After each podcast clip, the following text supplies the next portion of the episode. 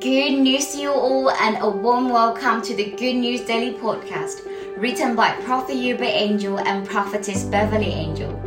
Today's title is called Bad Company.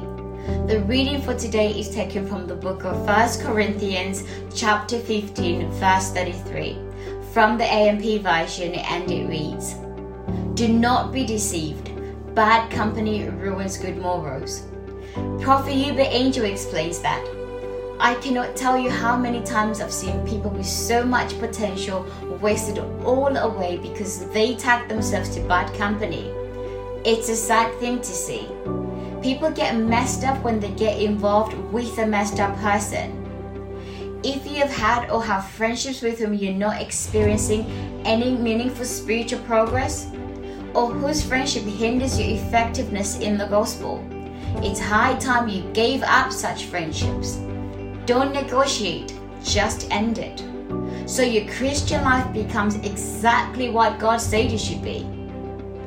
One precious woman some years back came to me asking for a blessing to perform catchy praise songs in nightclubs and pubs as a form of evangelism. I told her expressly not to do it, as God has shown me the same lady falling by the wayside as a result.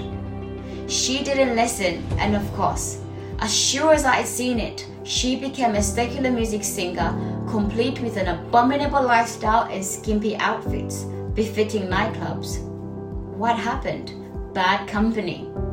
You have those badders in your phone right now. Start deleting. Do not be deceived. Bad people make you bad too. I'll repeat that. Do not be deceived. Bad people make you bad too.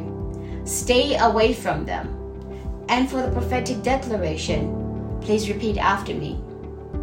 I am cultured in a godly life and a way of doing things. Bad company is not my portion. So I remove it from my life now, in the name of Jesus. Amen. For the further studies, please go to the book of Romans chapter sixteen, verse seventeen. And if you would like a free copy of the Good News Daily Devotional, please head over and download from www.goodnewsworld.com forward slash Good News Daily. We are not out of good news, we're simply out of time. Thank you so much for tuning in, and until next time, good news to you.